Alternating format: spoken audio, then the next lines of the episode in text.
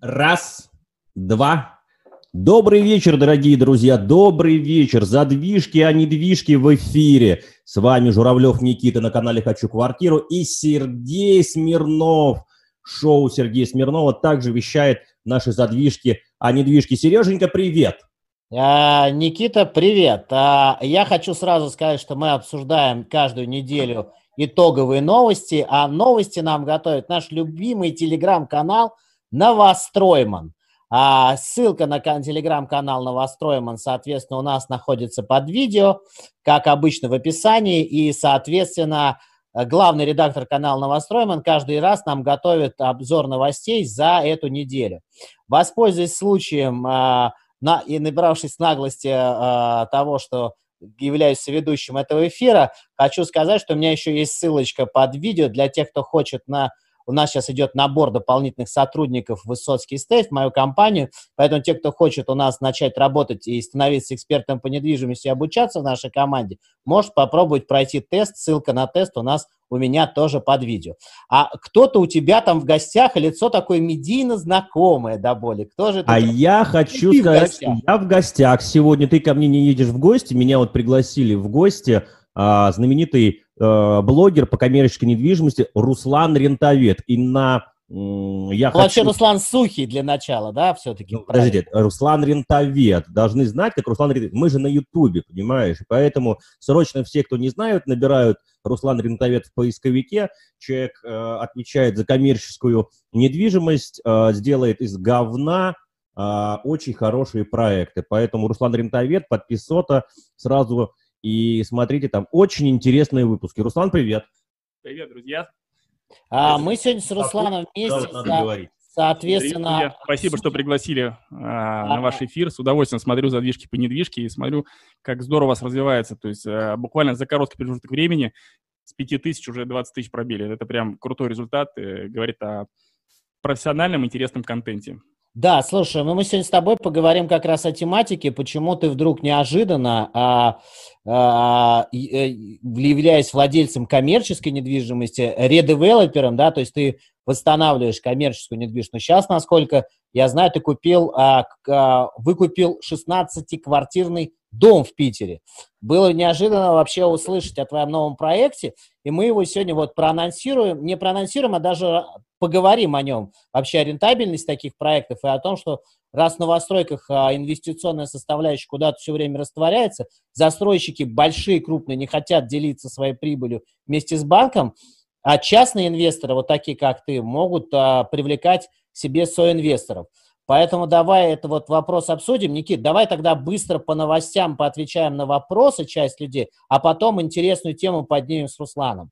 Давай, давай, давай, Сереж. Тем более у нас э, на этой неделе огромнейшая интрига получилась. Э, все телеграм-каналы начали э, вещать и высказывать э, некое мнение, что министр строительства Якушев уйдет в отставку. И интрига до сих пор сохраняется. Сначала в начале недели сказали, что он просто уйдет из э, министерства и перестанет его возглавлять.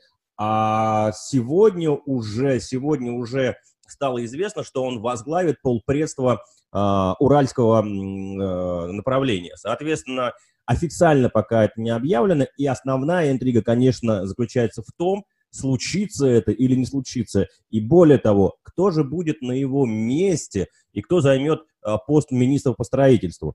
И а, я даже а вот, скажу Никита, тебе по у нас секрету... обычно, обычно я... же существует такой принцип, вот в стране много лет своих не бросают, но полпредства, насколько я знаю, это такие должности, которые пока вот многолетними вот такими вещами называется запасной аэродром для чиновника.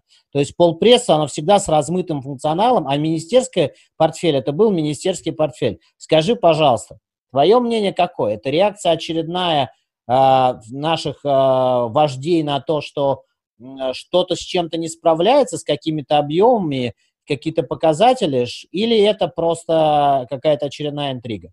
Я думаю, никакой интриги нет. Вообще Владимир Владимирович, ну, на мой взгляд, на мой субъективный взгляд, э, не совсем свое место занимал, потому что он больше такой политический деятель, да.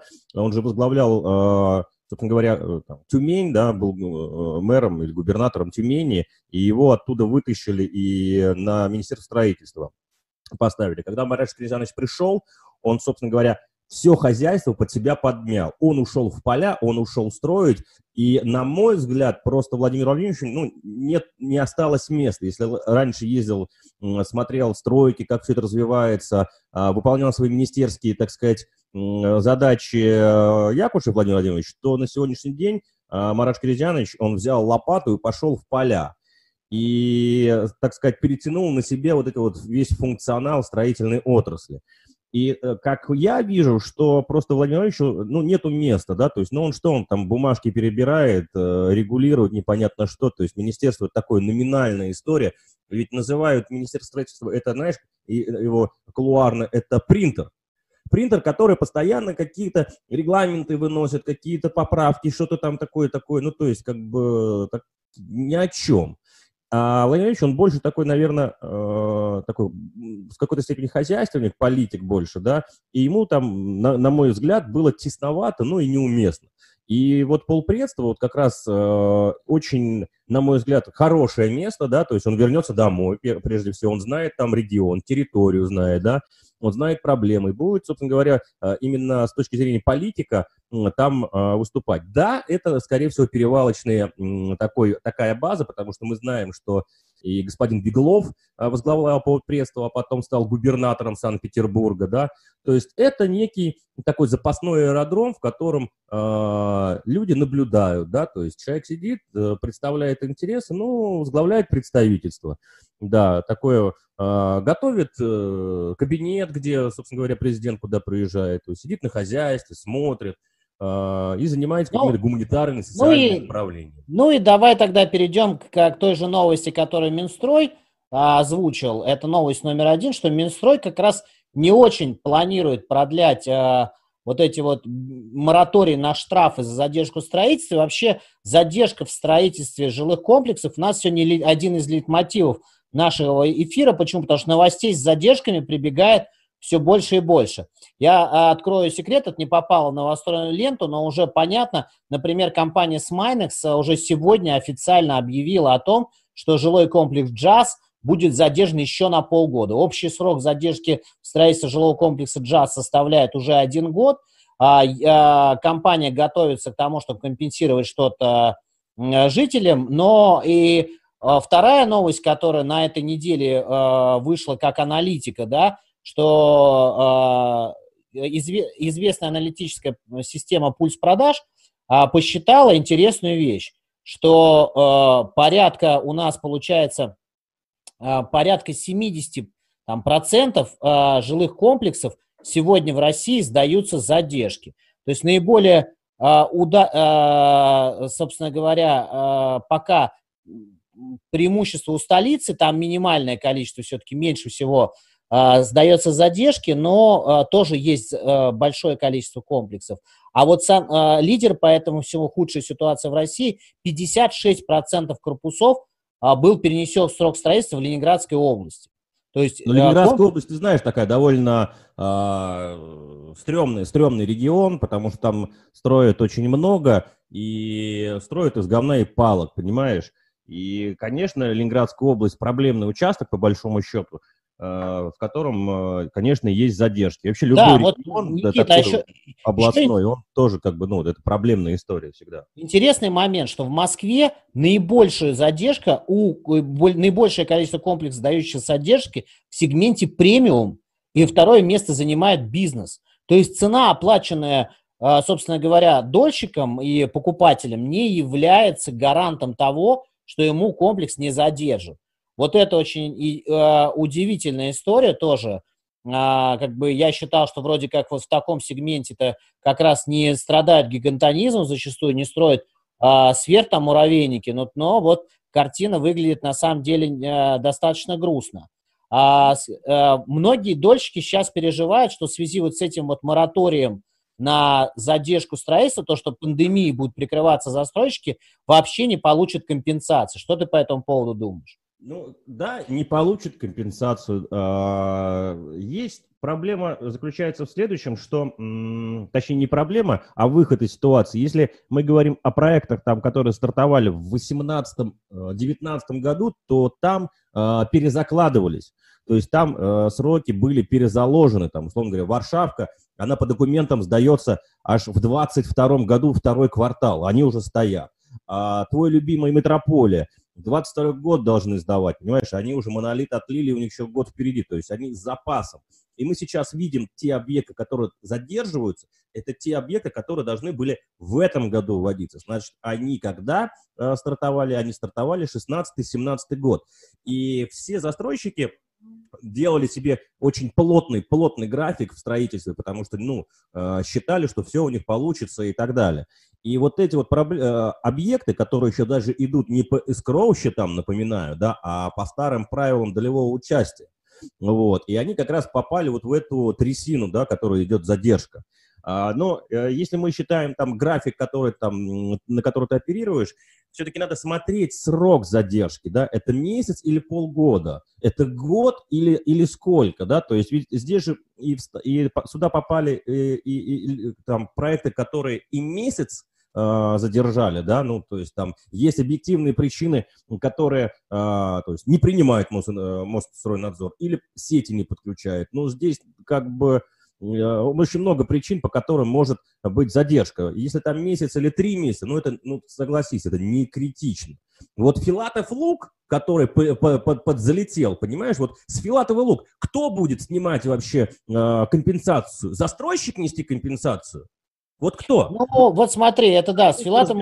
Да? По какой э, причине а, задержка произошла? Мне, да, пусть а, Министерство а, авиации самый... рассказывает нам теперь, там, комитет по авиации, который всю эту интригу затеял а, со всеми этими историями. Ну пусть он, наверное, возмещает эти теперь убытки. На основании чего, я извиняюсь, понимаешь? Здесь судить сложно доказать, а, на основании чего и кто будет возмущать. То есть крайне будет застройщик. Застройщик все свои обязательства выполнил. Ну смотри, я знаю, что у компании Jazz, например, ситуация такая. Срыв поставщиком из-за границы, из-за пандемии а, фасадных а, фасадов, да, то есть почему? Потому что, опять же, поставщик зарубежный скажет, а у меня форс-мажор, вот смотрите, у меня тут пандемия, мы вам фасады не поставили в срок, ну и ладно.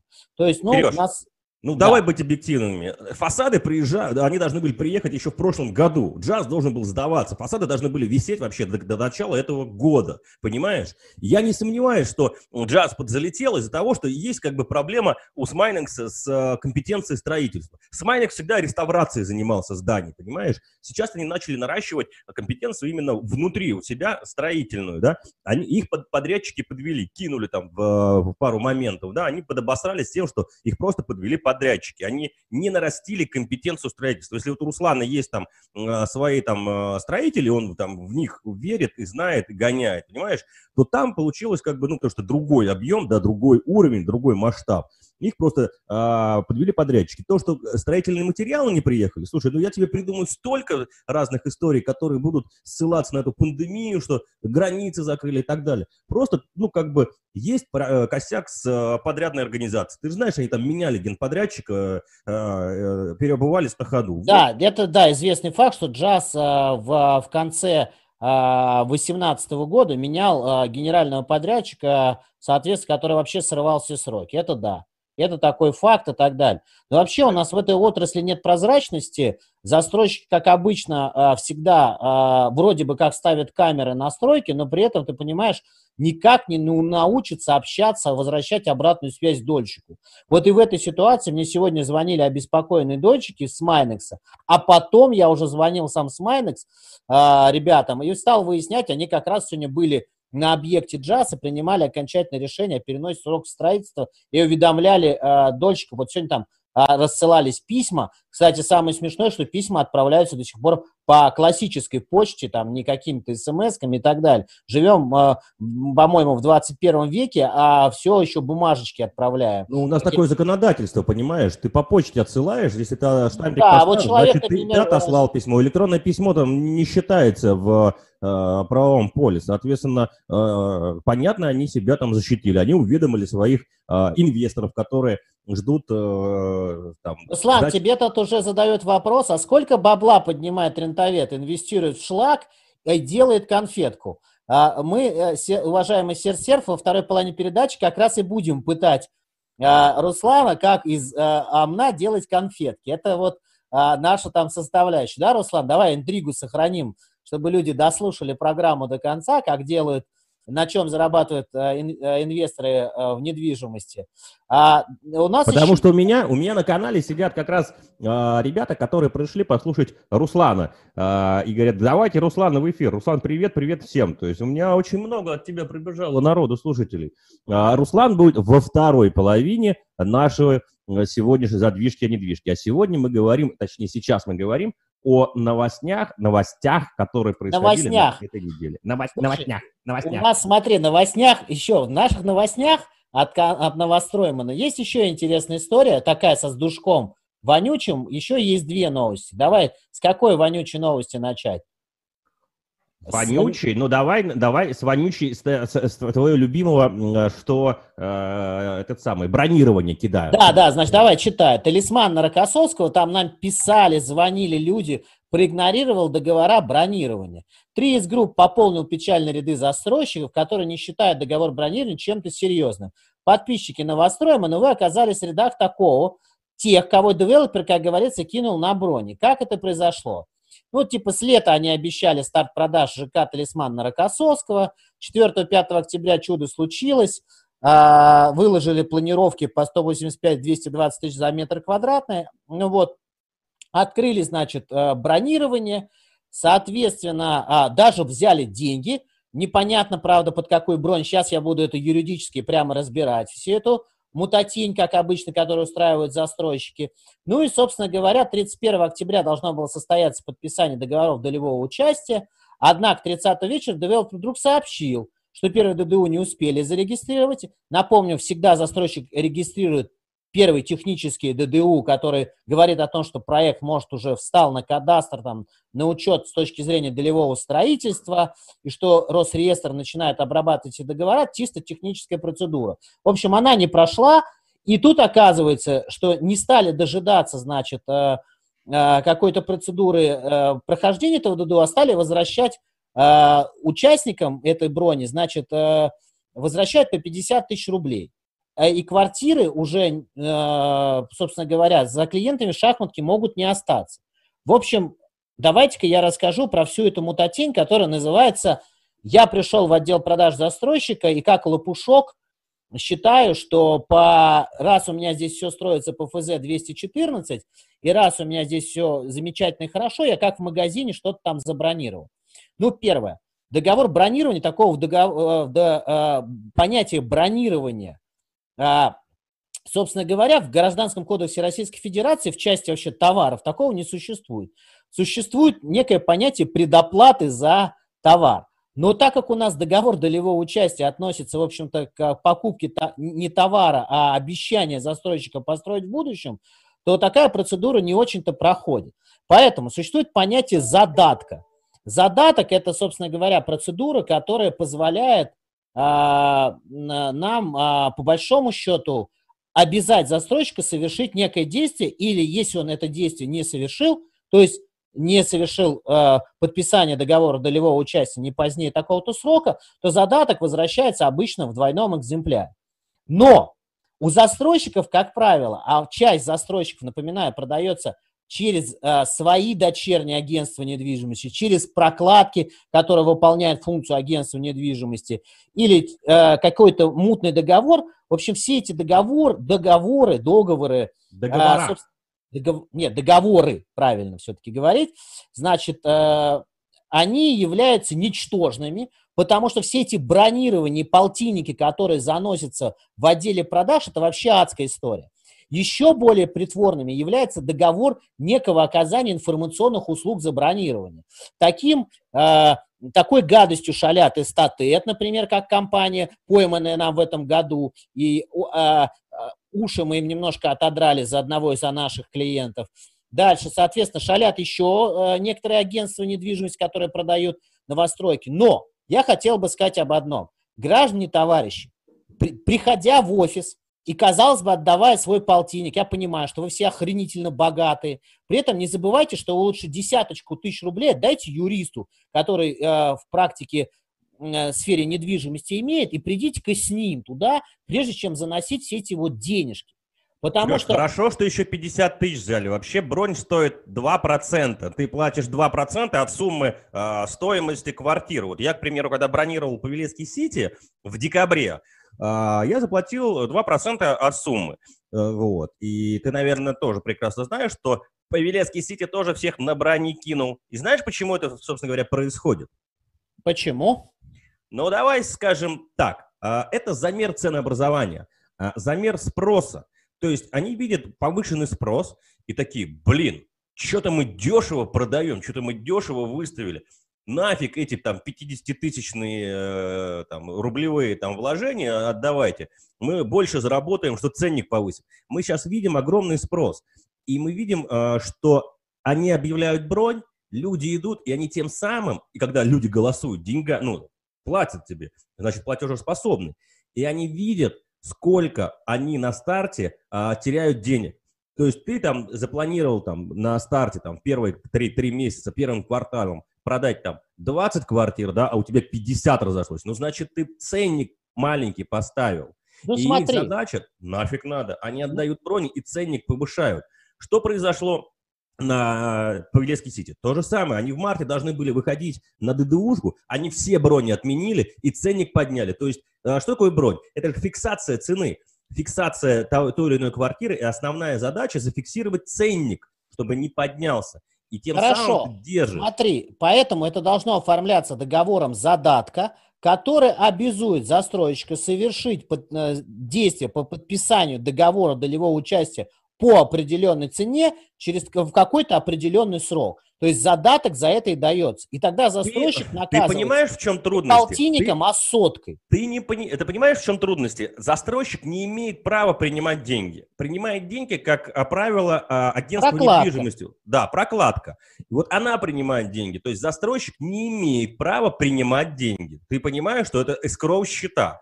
То есть официально застройщик на предбронирование он импотент ты не можешь прийти и перечислить ему деньги, потому что ему Смотри, запрещено. Это я понимаю, мы с тобой разговариваем, но наши дорогие граждане продолжают играть роль а, обычных терпил, которые опять снова все стерпят, и вместо того, чтобы сейчас вот там вот их там 200 человек, может быть, собралось там или 100, пойти в прокуратуру и написать прокурору на его сына, там, кто там тресом владеет, или бывшего сына прокурора, или так далее. Ну, то есть попытаться хоть как-то поднять бучу законным путем, они предпочтут друг другу изливать печаль в каких-нибудь телеграм-каналах, группах каких-то, еще чего-то, вещать где-то по углам, а не пойти законным методом и сказать, чуваки, нас там по полтиннику покидали всех. Знаешь, куда надо писать? У меня даже образцы, образцы э, есть заявлений. Значит, пишется в Управлении Федеральной антимонопольной службы. Первая да. жалоба, вторая – Роспреднадзор, и третья – в прокуратуру. Три жалобы пишутся в эти инстанции а, с тем, что вот такая ситуация произошла. И там, конечно, мало не покажется. То есть там сразу да, но надо еще и самое главное, что если жалоба будет не от одного человека, а объеди... у прокуратуры появится коллективное объединенное дело по ущербу, нанесенному в общей сумме, то это должно быть э, именно так. А пока пытаться писать в телеграм-каналы «надавите на застройщика» – это какая-то чушь собачья. Нужно не, идти. ну ты что, ну какое надавите на застройщика? Это кому? Ну да, поэтому э, мое мнение такое. Если граждане хотят быть терпилами, то они будут продолжать быть терпилами. А у тебя, ты понимаешь, при чем тут, вот, Серега, ты говоришь терпилы. Вот ты же, вот эти люди, которые э, побежали в бронь, они же хотели подешевше взять. То есть ну, понятно, что выгода. граждане сейчас э, возмущаются тем, что они упустили хорошую цену. Вот Если и все. все понятно, ты меня тут ну. за советскую власть не агитируй. Понятно, что именно из-за этого весь сырбор. Но я считаю, что надо отодрать э, все-таки. Ототать. Ототать. Ототать. Ототать. Теперь дальше еще больше новость с душком. Продолжаем. Продолжаем нашу рубрику «Новости с душком». В ЖК Мирмитина многострадальном случился скандал некая компания, а, соответственно, ООО «Терра Инвест» совместно с ООО «Фридом» является акционерами проекта строительства ЖК «Мирмитин». В настоящее время между акционерами проекта имеет место акционерный конфликт. Извещаем всех контрагентов о АО «Рождественно» и дочернего ООО «Рождественно», а также покупателей квартир ЖК Мирмитина о том, что ООО «Терра Инвест» не давала корпоративных одобрений на заключение любых сделок, начиная с мая 2019 года. У меня тут начинают волосы дыбом шевелиться, то есть это можно оспорить все сделки по ДДУ, да, соответственно, все сделки, заключенные АО «Рождественное» и ООО, ООО «Рождественное» без корпоративного одобрения ООО «Терра Инвест» будут оспорены в судебном порядке. Внимание, самая пикантная история в том, что вот эта, вот эта штука была опубликована на правах рекламы. То есть это запустили одни из соинвесторов комплекса, запустили на других соинвесторов вот такой рекламный продукт, типа, чуваки, не покупайте у них, а если купили, то мы, сори, мы сейчас вашу сделку оспорим. Но это уже совсем во, во, запахло жареным от многострадального ЖК Митина, который, и Мир Митина, который и так там с долгостроя и так далее. Что ты по этому поводу скажешь? Слушай, но новые, новые какие-то вот приколы э, войны акционеров происходят. Вот я всегда говорил о том, что вот э, когда несколько там, партнеров заходит в проект, то может закончиться плачевно, да, вот э, опять же э, возвращаемся к Павелецкой Сити, да, где Level Group земля, MR застройщик, и я говорю, ребята, вы не боитесь заходить вот в таком партнерском э, отношении, то есть какая-то искра пролетит, и вы там потом будете драться, и будут страдать люди.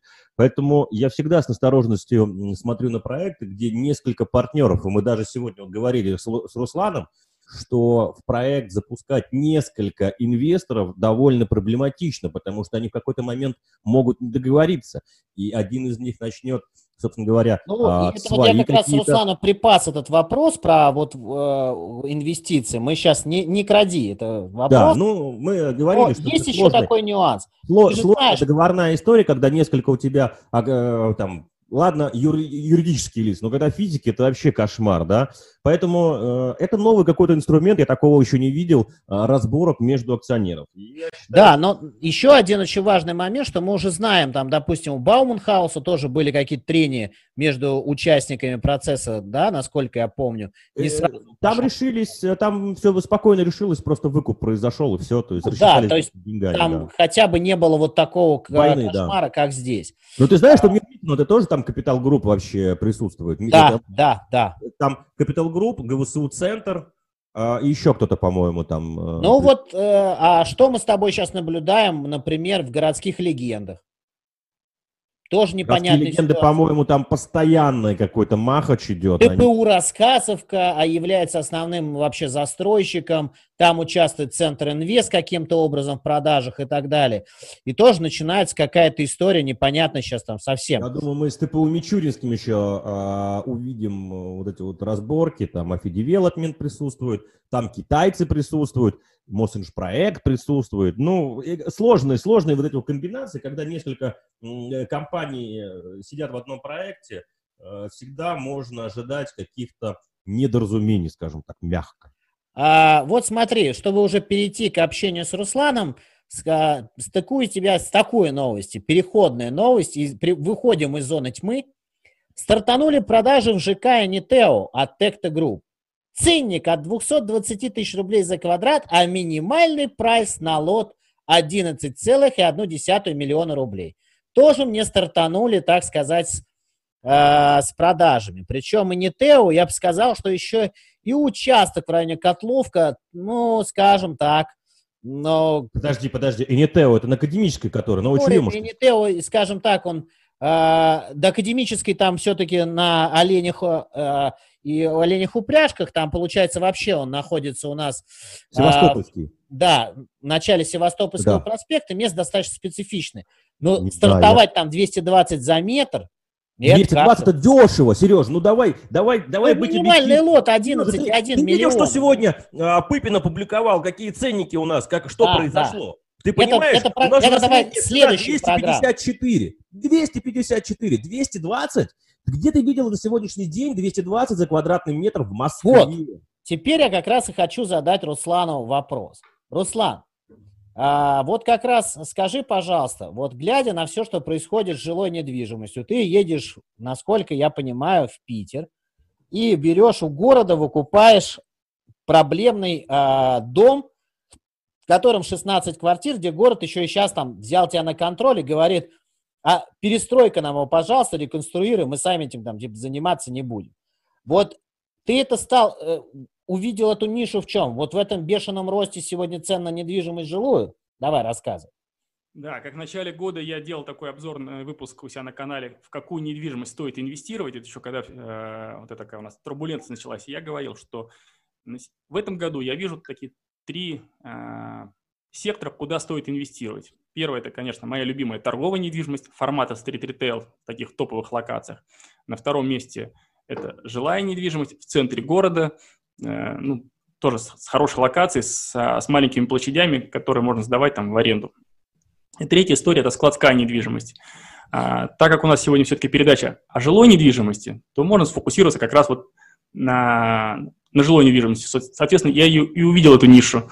А, есть дома и в Москве, и в Санкт-Петербурге, есть такие же дома а, полуразрушенные в других городах крупных российских, и в, э, тем более, если вы живете в регионе, то вы точно, могу сказать, в Краснодаре, просто там непаханное поле в центре города, большое количество домов, которые можно брать, заниматься, реконструировать, делать редевелопмент и, собственно, а, повышать их капитализацию и зарабатывать на этом.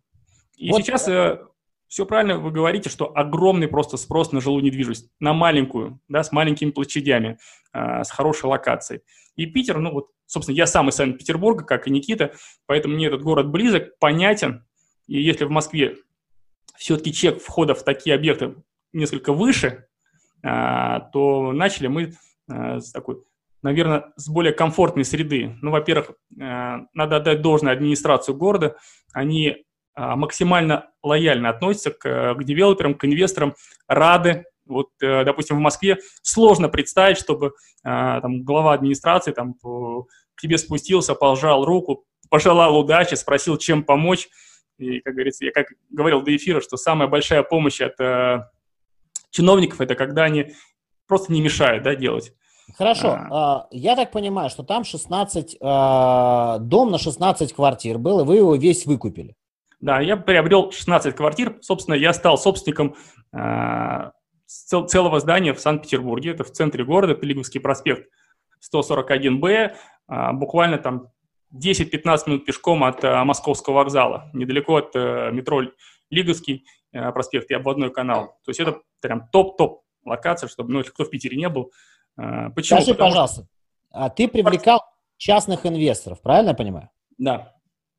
А, и вот теперь самый интересный момент, который меня вот волнует, я уже много лет о нем говорю, что, ребят, товарищи частные инвесторы – Перестаньте вы бегать по каким-то котлованам крупным и так далее, а идите-ка вот в, в такие проекты, а, именно в точечные, как вот делают... Сереж, а да. как ты думаешь, что я здесь делаю? Я понимаю, что ты там делаешь. Я уже понимаю твой скурный интерес, но у да. меня вопрос такой. Во всем мире существует такое понятие, как, в общем-то, рейты, которые существуют для того, чтобы привлекать коллективных инвесторов для того, чтобы реализовывать проект. А вы сейчас это сделали, я так понимаю, в большей степени пока без организации какого-то запифа, еще чего-то, а вы это сделали, скажем так, на некоторых условиях, когда под твое имя дают деньги. Правильно я понимаю? Абсолютно верно. То есть э, сейчас у нас такой уже не первый раунд, это ты правильно говоришь, что не организован закрытый паевой инвестиционный фонд, это делается э, в качестве целевого инвестиционного займа.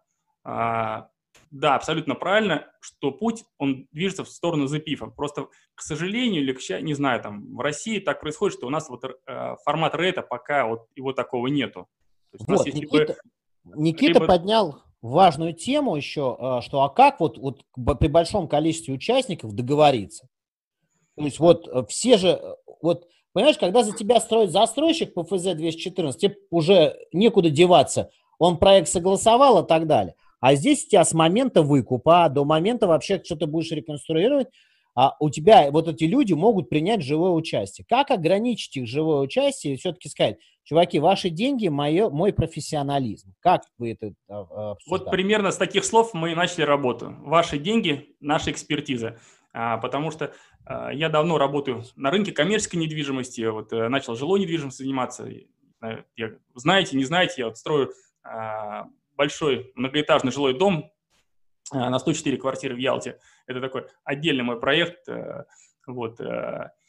И когда ко мне начали обращаться крупные инвесторы, с большим чеком приходит человек там 200-300 миллионов, он говорит, давай вот я вот тебе дам в управление, ты что-то купишь, что-то переделаешь, заработаем и деньги поделим. Изначально идея мне понравилась, но потом я столкнулся с той историей, когда человек начинает подключаться к процессу и рассказывать тебе, что я должен делать. А еще хуже, у него начала подключаться жена, которая тоже оказалась э, дизайнером нереализованным. И вот, собственно, в этом проекте она увидела свои возможности реализовать как дизайнер. И, собственно, то есть а, каким-то таким волшебным образом я устроился на работу к людям. Вот, и понял, что эта история ну, не работает, потому что а, хорошо, когда человек на самом деле эксперт и может дать дельный совет. Хуже, когда все-таки он мешает процессу и не со зла он это делает, от переживаний каких-то дополнительных, но в целом это минус проекту. Поэтому э, и это такая не очень стабильная э, структура, потому что сегодня человек, он хочет, завтра он не хочет, послезавтра у него что-то горит, он, ему надо срочно деньги вытаскивать, и э, конструкция неустойчива. Устойчивая конструкция, когда много маленьких э, инвесторов с небольшим чеком заходят, и Кому-то понадобились деньги, он вышел из проекта, за счет него другой вошел. А, они не включаются в процесс, они перекладывают на нас всю ответственность, все риски. И мы да. А вот у меня вопрос сразу, извини, вот, э, Руслан, а как, как вот маленький инвестор, да, как он может быстро, то есть мы говорим же о ликвидности, быстрого выхода, вот на каком основании он может быстро выйти? То есть он приходит к тебе и говорит, Руслан, отдай мои деньги, это хороший вопрос. Вот если мы посмотрим на The допустим, Оскара Харпмана, который есть у него такая компания Актива, они достаточно... Актива, да, да, да. Давно уже работают, э, у них есть определенные успехи в этой истории. А у них создан такой внутренний рынок э, продажи паев. В прошлом году на этом внутреннем рынке больше 200 миллионов рублей было это такая перепродажа, кто выходит, кто заходит. Э, да, а Альфа, Альфа Capital сейчас хочет сделать в своем а, запивах они а хотят... Альфа Capital уже сделали свой запив. Просто... Еще раз, извините, я не получил ответа. То есть э, внутренний рынок ПИФ – это тоже довольно неликвидный актив. То есть ты, э, чтобы быстро выскочить, нужно найти покупателя. Да? Вот э, я хочу, вот я зашел к тебе в проект, отдал там свои там последние 300 тысяч рублей, любимые. Я за них просто вот сижу и трясусь, я каждый день тебе названиваю, и тут мне нужно вытащить эти 300 тысяч рублей. Вот что ты мне предложишь? Я предложу тебе пойти нахуй. Вот, вот, вот, я об этом же. Вот что раз, Смирнов Руслан? первый раз во время задвижек сказал это. А, объясню тебе почему. Потому что а, здесь очень важный момент. Я объясню. Мы работали с такими фондами в, в Англии, в Великобритании. А там люди покупали по 2000 фунтов за парковочное место парковки в аэропорт. Хорошей э, доходности, 6% в фунте, все давало далее. Там есть одно правило, знаешь, какое, Никит? Первый раз ты можешь свою кря сказать по продаже парковок через 5 лет. Ты лет. понимаешь, а здесь, а здесь ты как бы э, за 300 тысяч, вот условно говоря, физик какой-то, он придет, и Руслану просто мозг вытащит, он выпьет, он будет кричать. Конечно, он не будет он работать. Руслан Сереже будет... Смирнову скажет, Сережа, меня на 300 тысяч, дай мне юриста, помоги, проконсультируй, как мне забрать свои деньги. Я вот забронировал, забронировал 3 метра, 3 квадратных метра в подвале, мне не отдают мои, мне нужно срочно деньги, дай мне консультацию, Сережа. Вот как? Какая, какая есть э, вот у тебя безопасность вот в этом направлении? Как а, Руслан, вот скажи... Вот смотрите, вот э, если да, да, да. говорим про Оскар, то Оскар там небольшая даже очередь есть, поскольку у них есть интересные активы, куда люди хотят заходить, то есть э, и там народ толкается. Давай расшифруем. У них там коммерческая недвижимость, которая сдана в аренду там сети, сетевым магазинам, там то есть у них Виктория, Ашану. Они берут готовый арендный бизнес, уже налаженный, то есть какой-нибудь там торговый центр где-нибудь в Подмосковье, где сидит арендатор, стабильный арендный поток, невысокая доходность, ну, как говорится, никаких рисков, э, полная гарантия всего. Как, мы, ну, как невысокая? Как показала а пандемия, все-таки риски есть какие-то, арендаторы э, могут платить, могут не платить. Э, вот, все бывает, как говорится, на рынке. Но, тем не менее, то есть у них такая невысокодоходная, но понятная структура. У нас же несколько иной подход, то есть мы покупаем... Да, тут, слушайте, тут один гражданин, который вот слушает передачи, я вот думаю, когда у меня публика на канале поумнеет, все жду, когда же, блядь, на, ко мне на канал будут приходить люди с IQ выше табуретки. Говорит, что вы слишком пошли в, а, в, а, отрасль, в область далекую от народа. Нет, мы как раз обсуждаем тему, близкую к народу. Вот, Руслан, скажи мне, пожалуйста, веришь ли ты в то, что у нас начнутся строиться проекты, которые будут перепродаваться только уже в готовом жилье, то есть построили по правилам, как сегодня защищает новые изменения ФЗ, мы заходим в проект, у меня есть там 3-5 миллионов, и я закажу как коллективный дольщик. Мы я построили проект, абсолютно... как готовые квартиры продали. Я вижу абсолютные перспективы для нас, как раз для физиков, чтобы самим зарабатывать, потому что сейчас э, все деньги зарабатывают либо банки, либо чуть-чуть застройщики зарабатывают.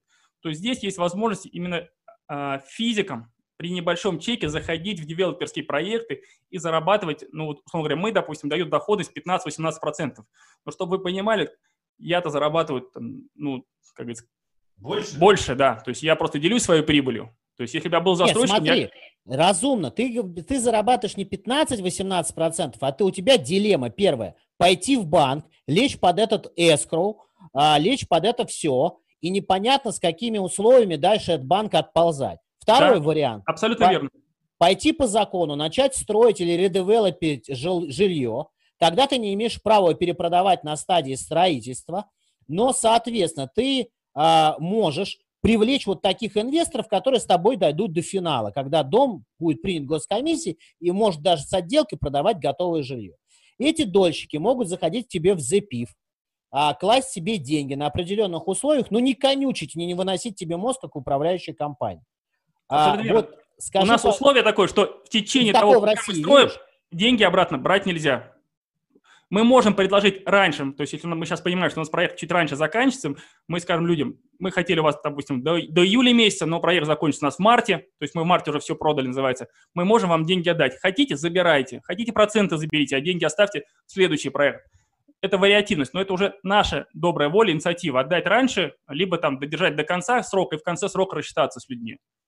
Вот э, мне кажется, это самая такая хорошая, стабильная модель, когда а, дольщики, пайщики, заемщики не в, включаются в процесс строительства, не, а, не участвуют не участвуют как партнеры, а просто заходят, э, дают денег в долг, собственно говоря, и зарабатывают на выходе там какой-то процент. То есть да. ты прописываешь. Да, то же самое история у нас и с большими инвесторами. У нас есть крупные инвесторы, которые приходят и говорят, у меня, допустим, больше 30 миллионов рублей. Я хотел бы иные немножко условия получить, больше, чем от людей, которые 500 тысяч рублей приносят. Я говорю, хорошо, заходите как партнер, будьте, заработаете больше, но и возьмите и часть рисков наших на себя. То есть мы вам не гарантируем ни сроки, ни какая будет там стопроцентная доходность. То есть я вам покажу на расклад, вот мы почем купили, по какой цене у нас там выходит смета, почем мы примерно продадим, а, плюс-минус. Да, мы возьмем какую-то себе комиссию за управление, но в целом вы заработаете больше. Но и разделите с нами риски, потому что... Да, да вот тут, вот тут э, спрашивает Александр э, Гладышев, а почему нельзя выпустить облигации с доходностью 12% от такого девелопера, к примеру? Потому что облигационный займ – это непростая история, это целая дорога. А, тут надо понимать, что чтобы пройти такую дорогу, ты и стройкой должен заниматься. У тебя тогда штатное расписание твоей компании растет, ну, насколько, Руслан? Абсолютно там... правильно, потому что мы, конечно, мы перебирали все и общались, мы общаемся сейчас и с Альфа-Капиталом, э, и с другими компаниями, облигационные займы. Все это удорожает эту историю.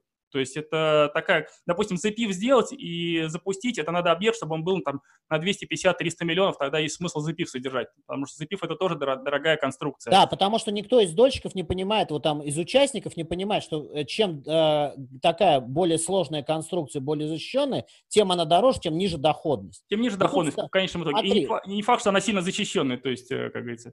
Вот эти э, люди, которые у меня сейчас сидят, слушают эфир, и у Никиты, и у меня на канале, они не понимают, что это та перспектива, которая даст возможность заменить вот тот способ, который был раньше, котлованный, да, на более э, разумный, который есть во всем мире. Вот как раз... Это абсолютно, это правильно ты говоришь, это мировая практика, то есть это люди могут себе как раз то, что мы хотели делать в жилой недвижимости все, все эти годы, а, сохранять свои деньги, чуть приумножать что теперь Хорошо. нам не дают это делать, да, потому что и цены куда-то улетели в космос, и э, банки пришли, забирают часть прибыли, нагружают застройщика себестоимость. Вот, пожалуйста, альтернатива есть. Люди могут самостоятельно собираться, покупать э, дома, переделывать, оставлять в управление, сдавать в аренду, либо перепродавать. Потому что, как я уже говорил, что в России всегда у нас кризис. Вот сколько, да, мы живем, у нас постоянно мы из кризиса в кризис перелезаем. И здесь постоянно какое-то падение происходит, иногда со скоками. И просто надо привыкнуть, что мы всегда живем э, в некой непредсказуемой ситуации, да, да, в, пред, вот, предкризисном состоянии. Смотрите, да. сейчас еще одна волна прокатится, которая ждет, смотри, а, я вижу одну за другой компании, которые не возвращаются с удаленки. Я вам сейчас mm-hmm. задам такой достаточно специфичный вопрос. Компании не возвращаются с удаленки, офисные центры начнут сейчас приползать тому, что через два года мы увидим часть офисных центров начинающих загибаться. Здесь возникает вопрос. Ребята, а разве мы там не можем организовать э, хостелы, апартаменты, реформировав эти офисные центры? Тот же Румянцево парк, там несколько хостелов и апартаментов есть. Возникает вопрос. Вот под такие проекты мы же тоже можем привлекать, Конечно. опять же, историю инвесторов, которые хотят быть совладельцами, с одной стороны, недвижимости, но не участвовать в оперативном управлении. Ребят, я положил, давайте мне доходность там выше, чем в банке. 7, 8, 10. Я тебе не задал вопрос, кстати. Ты говоришь, я, я делюсь доходностью 15-18%. Ты не доходностью делишь, ты просто, давай по-честному, ты занимаешь у людей выгоднее, чем ты бы брал это у банка с этой же геморройной отчетностью и все да. остальное. Вы, Но... на, на круг мне это выгоднее, конечно. То есть понятно, что в банке я могу занять там по 9%, э, там плюс-минус туда-сюда, но это сложнее, это дольше, это неудобно, потому что у меня будет э, некий такой орган, который будет надо мной издеваться. Понятно. Вот э, есть еще у нас, пишет Константин Иванович Ситников в комментариях, запив Альфа Капитала Сбер торгуются на Мосбирже, соответственно, третий уровень листинга, да, э, соответственно, обычная стоимость пая 300 тысяч рублей. Это вот они уже пошли по проторенной дорожке актива. Это немножко не та история, это э, фактически это классические рейты, как э, в Америке, это там, бабы, там, которые... Там, сверхдохода нет, там будет просто покрываться ваша инфляция и чуть-чуть там, ну, какая-то. То есть это ну, не, не заработок. 8-9 доходность там будет, скажем, 8-9% годовых. Я могу вам еще, друзья, вот накидать историю, кто смотрит меня и может это самостоятельно делать. Э, сейчас очень популярны склады, а, маленькие склады, называется такой, знаете, формата Light Industrial. У меня был Понятно. выпуск небольшой, но вот э, кто не знает. Если вы живете в э, каких-то таких, знаете, городах-артериях, как Краснодар, опять же, то же самое, да, Санкт-Петербург, где проходят транспортные какие-то артерии, очень востребованы маленькие склады, порядка 200-300 метров для таких ремесленников. То есть у него там шоурум, офис, э, складик, какое-то небольшое производство. Там окна делает, что-то там, пиджаки шьет. Это тоже хорошая история. Берете большое производственное помещение, склад неработающий, да, или тоже какой-то там, знаете, офисный центр, все, подсдулся.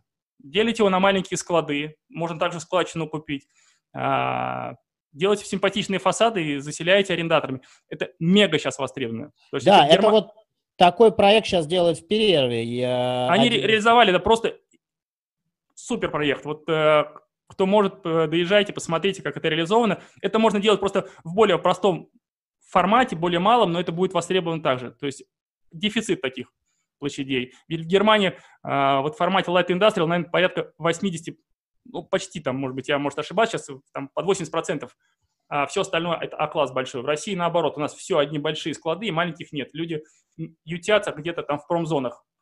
Поэтому если мы сейчас говорим про инвестиции в недвижимость, в жилую недвижимость, э, как альтернативу посмотрите сейчас складскую маленькую недвижимость. Тоже хорошая история. Да, у меня тоже сосед э, занимает, ну, большой корпоративщик, э, финансовый директор, значит, э, кладовки или кладовки, что-то вот эти ну, вот. Складовка. Да? Э, складовка. Складовка. Э, они, они, это... сделали, они сделали мелкую нарезку, и мы с ним как раз обсуждали, они ищут, ну, хотят продать, э, и как раз готовятся к продаже физикам. То есть ты можешь прийти, купить у него кладовку и будешь получать э, там, доходность. Да? Вот они говорят, мы девятку как бы гарантируем, и под девятку берем на управление, соответственно, эту кладовку, и там человек занимается. Кстати, Поэтому, а вопрос, ребята... тоже пошел, пошел в эту историю, то есть он как раз предлагает фи физикам а, вход, да, то есть ты покупаешь какую-то там складскую там кладовку или что-то еще, да, и получаешь, соответственно, доходность. Они управляют, продолжают управлять, им это нужно для того, чтобы они расширялись, то есть новые площадки осваивали, И вот этот актив, который у нас сейчас, у них там сейчас висит, вот они хотят его превратить в деньги, да, соответственно, чтобы дальше развивать этот бизнес. Поэтому, на самом деле, на сегодняшний день девятка, ну, девятка, это очень хорошо и консервативно для тех, кто там ходит, э, покупает квартиры, однушки, э, хотят сдавать в аренду или там надеются, что э, у них там будет инвест, инвест-рост на котловане. Никит, а я вот тебе хочу сказать, есть еще такой э, момент, вот как раз вам по обсуждению, есть такое понятие там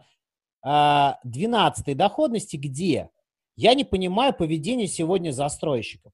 Что за вот это сюсюкивание и заигрывание с дольщиками, которые не хотят покупать паркинги? Я сегодня вижу в парковках доходность там 9, 10, а то и 11 процентов годовых. Но придите к любому застройщику сегодня в офис, и вы не сможете купить парковку у него без покупки квартиры в комплексе. Я считаю это полным бредом, потому что паркинги – это хороший как раз чек для людей, у которых небольшие суммы. Я пришел, купил парковку на стадии строительства у застройщика за миллион, там, полтора, а потом ее продал или сдаю ее за 10 тысяч рублей в месяц, и вот мне моя доходность. Теперь вопрос. Кстати, Руслан, то же самое, это же есть привлечение, опять же, вот вопрос по выкупу паркинга. У застройщика говорит, ребят, ну окей, ваши дольщики не хотят покупать, мы выкупаем паркинг и будем как оператор его сдавать в аренду этим же жильцам дома. Отличная идея. Я как раз хотел добавить вот э, то, что сейчас Никита начал говорить. Такой э, маленький лайфхак или, может быть, небольшой инсайт здесь дать. Э, вы абсолютно правильно, Сергей, говорит, что парковки. Ну, еще, друзья, знаете, какой есть интересный э, формат? Это тоже устраивать кладовки. Допустим, в больших крупных ЖК, где там тысячи квартир, купить цокольное помещение. Либо там, не знаю, какое-то помещение на первом этаже самое неприглядное, если там есть оно там входом со двора, без окон, без дверей называется. И сделайте там маленькие кладовки. Это будет очень хороший доход. У меня товарищ занимается, ну, если он мне сейчас будет смотреть эфир, он меня, наверное, потом порежет на маленькие кусочки, что я сейчас его бизнес-модель э, раздаю ну, условно говоря, покупаешь там такую кладовку, такое помещение там за миллион рублей, оно находится где-то там в цокольном помещении с отдельным входом, делишь их, э, там, 50 метров он купил за миллион рублей, э, это помещение никому не нужно было. Поделил его на две кладовки и сдал в итоге там, по-моему, за 18 тысяч рублей. Люди покупают квартиры за 2,5 миллиона рублей, вгрохивают туда ремонты и сдают за эти там 20 тысяч рублей. А ты купил здесь просто э, помещение, стены покрасил, пол бросил, один светильник поставил, все, отдал ключ и сдал. Сейчас это интернет-торговля развивается.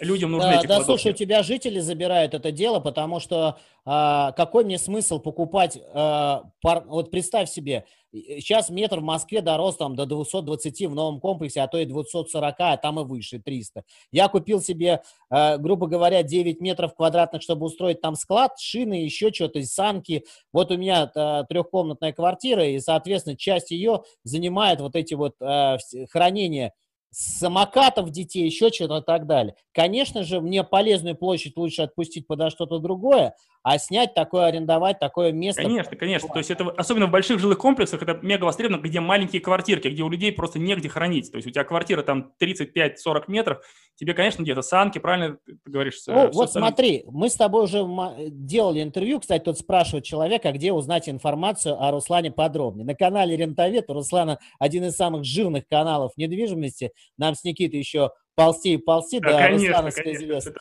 это мои два гуру, на которых я смотрю, ориентируюсь и равняюсь. Да, 60 тысяч подписчиков. Короче, история такая, ребят, набирайте канал Рентовед, там Руслана много роликов. И мы с тобой интервью, когда я делал с тобой на канале, мы с тобой говорили, что наступает время, проходит время тупых инвестиций. Правильно я понимаю? Да, абсолютно правильно. То есть больше вот нельзя, не получится, скорее всего, в ближайшие годы, Никит, да, прийти в тупую и прокатиться на спине застройщика. То есть, что он тебя вместе с собой дотащил до светлого будущего. Подписчики ругаются. Да что ж такое? Смирнов только говорит, так говорит. Да, э, я хотел бы немножко, да, я сейчас отвечу на этот вопрос. Я хотел бы э, прокомментировать вот эту вот историю, которую вы сейчас говорили. Все-таки нужно выбирать правильный проект, понимаешь? Везде кладовку или паркинг, он не везде взлетит. Я тебе, э, то есть нужно все-таки оценивать ту или иную локацию, тот или иной жилой комплекс. Вот я тебе скажу на своем примере, когда в Левел Павелецкой Левел решил, у них парковку не продавали, Ну, то есть, ну, люди не покупают парковку по 2,5, по 3 миллиона. Ну, не покупают по 3 миллиона, понимаешь? А они начали сдавать в аренду. Говорят, мы сейчас сдадим в аренду и как готовый арендный бизнес будем продавать. И зарядили 25, 25 э, тысяч в месяц, чтобы вытянуть 3 миллиона, понимаешь? Так за 25 тысяч они ни одного парковочного места не Потому что напротив тебя на Летниковской есть парковка многоуровневая, там 15 тысяч рублей в месяц. Слушай, у меня в соседнем дворе 5 тысяч рублей за шлагбаум. Ну, что, ну, ну поэтому, трех слушай, метрах. Понимаешь? Понятное дело, что они залупили цену, но если бы они ставили а, 12, я думаю, ты бы давно стоял там. Конечно, конечно. Вот. Поэтому все-таки нужно смотреть правильную локацию, то есть и выбирать, и осознанно подходить. Не просто бежать там где-то покупать парковочное место, да, или кладовку. Все-таки нужно с головой подходить, а, посмотреть канал Рена, а, Рената Руставеда, Руслана Рентоведа, вообще послушать умных людей, послушать Сергея Смирнова и вообще как бы подходить. Никита, а скажи, пожалуйста, кстати, а ты не думаешь, что у тебя на Павелецкой как раз образуется тот англомерат, где сейчас понастроят свечек и башен, и там будет ад с парковкой? Он и так там ад, а он в два раза. То есть это вот район вокруг тебя, он, мне кажется, вот для парковок, для инвестиций в паркинге как раз самый приличный. Мы с соседями обсуждаем эту историю, как бы надо купить парковку, потом ее сдавать кому-то вообще давай. Ну, это такая э, долгосрочная история. Поэтому я еще раз хочу всех приз- призвать к подходу с головой, не просто бежать какую-то неликвид покупать там или вкладываться, а все-таки как-то относиться к этому гораздо детальнее, ну и с башкой вообще. Ты еще хотел какой-то Руслану вопрос задать. Я хотел Руслану, у меня тут э, куча э, Руслану вообще вопросов, они не в эфире будут, поэтому э, все тайны не будем открывать. И я вообще не понимаю, Руслан, почему ты не популяризируешь, ты боишься, говоришь, вот кто-то там тебя сейчас будет смотреть, и ты рассказал бизнес-модель. Наоборот, нужно рассказывать. Но у нас умная аудитория, нам нужно показывать кейсы, ничего скрывать не надо, рассказывать, пропагандировать, препод, препод, предпринимательство, инвестиции. И давай, раз... давай один вопрос я все-таки задам догонку. Скажи, пожалуйста, ну ты сейчас взял, по сути дела, все риски на себя. То есть ты э, взял у людей деньги, по сути дела, по договорам займа, а, к сожалению, на законодательство мало регулируем в этом основе, ты потом не, не, тебе не придется, не сможешь оправдаться, что ты брал там все-таки инвестиционные деньги. Все-таки а, с какого объема инвестиций интересно все-таки делать уже там запив, заводить этих инвесторов, которые хотят зарабатывать вот на росте цены и на всем остальном, при каком объеме и масштабе проект? Запив есть смысл делать, если э, проект на от 200 миллионов рублей, 200-250 миллионов, тогда есть смысл заниматься запифом. Все, что меньше, нет смысла этим заниматься, это будет дорого и слишком громоздко. А, скажи, пожалуйста. Можно я поясню, что такое дорого и громоздко? ПИФ э, – это некое юридическое лицо, в котором а, необходимо иметь некие компетенции. Это сотрудников, да, которые ведут а, данную там, продукт. Да, то есть должны быть сидеть юристы, экономисты, сертифицированные в Центральном банке, они стоят дорого, они Там должны работать, они должны готовить. контролера со стороны Центрального да. банка, да. Соответственно, э, и вот здесь вот администрирование – это создание рабочих мест, а, специальных сотрудников, специально упаковочные вот эти вот юридические всякие пакеты. И вот это как раз занимает очень большой объем денег, который нужно им платить зарплату, офис снимать, а, они должны работать и так далее. Это большой штат, и, что называется, администрирование очень тяжелое. То есть это издержки. А их откуда нужно брать? Как раз с инвестиционных денег. Вот поэтому большой 200-миллионный э, вот этот пай и должен а, генерировать вот эту зарплату людям э, и их содержание. Поэтому меньше 200 мы тоже смотрели, не летает вообще пифы. Ну, я могу сказать, знаете, что еще тут э, за пифы, это ну, такой отдельный длинный разговор, просто есть закрытые паевые фонды для квалифицированных инвесторов и неквалифицированных инвесторов. Это квалифицированные, у кого есть 6 миллионов рублей, считаются квалифицированными, у кого нет, неквалифицированные. И если не квалифицированный инвестор, там очень много ограничений по работе с объектом. Очень сложно проводить редевелопские работы. То есть вот, вот еще в чем ограничение есть. У нас сейчас проект как раз выходит большой, я надеюсь, мы к концу года или, может, в начале года уже его анонсируем. Он будет большой, он будет через ZPIF, мы делаем его вместе там с Альфа-Капиталом. А, других участников сказать нельзя, потому что тем шиф подписали. Но это вот будет как раз он где-то порядка на 450 миллионов. Там будет вот э, классическая модель из ZPIF ну, с, бо- с более высокой доходностью. Какой? А вот как раз э, хотел... А вот как раз это вы узнаете. Да, теперь самый важный момент. Тут мне пишут опять. что вот, мол, а, инвестиции в строительстве при таком случае а, исполнение, дать деньги кому-то, не принимать участие в управлении, это риски и утопия. А вот когда, интересно, наши граждане наконец повзрослеют, и вот повзрослеют именно, потому что вот этот инфантилизм, он достает вообще. То есть я дам денег, но риски ты тащи на себе, мол, мой дорогой. Ты мне просто гарантируй, там, как в магазине Sony, э, или там бытовой техники, что я с гарантией что-то получу. Мне кажется, уже вот пора вот, наверное, разделить, наверное, общество на 95% инфантилов, которым, наверное, следует уже понять, ребята, тогда идите просто в банк, кладите на нулевую доходность под страховой вклад и сидите вот там дальше, жуйте сопли. Но если вы хотите куда-то заходить, вы риски должны понять, что вы в любом случае э, делите риски вместе с участниками процесса. Вот что, по поводу рисков ты всегда говоришь людям? Сейчас мы зашли в небольшие проекты, то есть относительно моего бизнеса, которым э, и активов, которыми я обладаю, это небольшие деньги. А, потому что мы идем, я вообще такой человек очень аккуратный, знаете, как два шага, шаг вперед, два шага в бок. То есть э, все-таки я, наверное, не как это, Оскар Хартман, который давай делай, делай просто. То есть для меня, конечно, мега осторожность э, это приоритетно. Лучше не заработать, но не потерять. Поэтому сейчас эти проекты, которые мы запустили э, в Санкт-Петербурге, они небольшие в рамках моего бизнеса. И я понимаю, что если там что-то пойдет не так, я просто из другого проекта заберу деньги, отдам людям и раздам и сохраню свою репутацию. Путь, по пути мы движемся в ZPIF. Понятно, что э, ZPIF это более, наверное, такая, может, консервативная история, но она э, менее доходная и еще более безрисковая для людей. Вот, пока вот э, у нас есть два формата. Для людей, которые хотят чуть больше получать, которые хотят чуть меньше зарабатывать, но и надо чуть подождать, это будет в декабре. Понимаешь, у нас граждане за счет вот этих котлованных историй, последних лифтов, которые опять их подняли наверх, они немножко у них подключались пробки нахер, они забыли с 2014 года падения до 2017 года, там, до начала 18 и у них сейчас опять иллюзия, что можно куда-то прийти, просто гарантированно под какой-то ФЗ там государственное что-то дать денег и еще и 20-30% получить.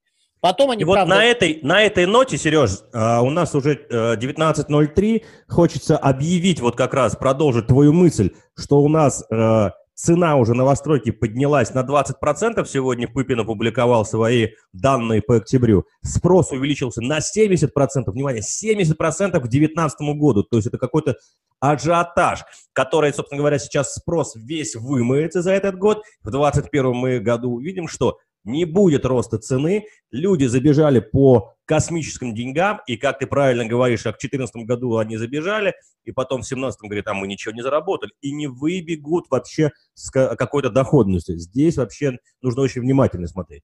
А, я предлагаю завершать наш сегодняшний эфир. Это, тем, слушай, что... эфир был, мне кажется, максимально полезный для тех вот людей, кто вот а, ищет теперь пути э, вместо котлованов и как-то включит голову. Да а, но мне кажется, надо, э, грубо говоря, товарищи, надо чаще встречаться, потому что да. людям, я думаю, эфир понравится, судя по тому, как аудитория держится до конца просмотров.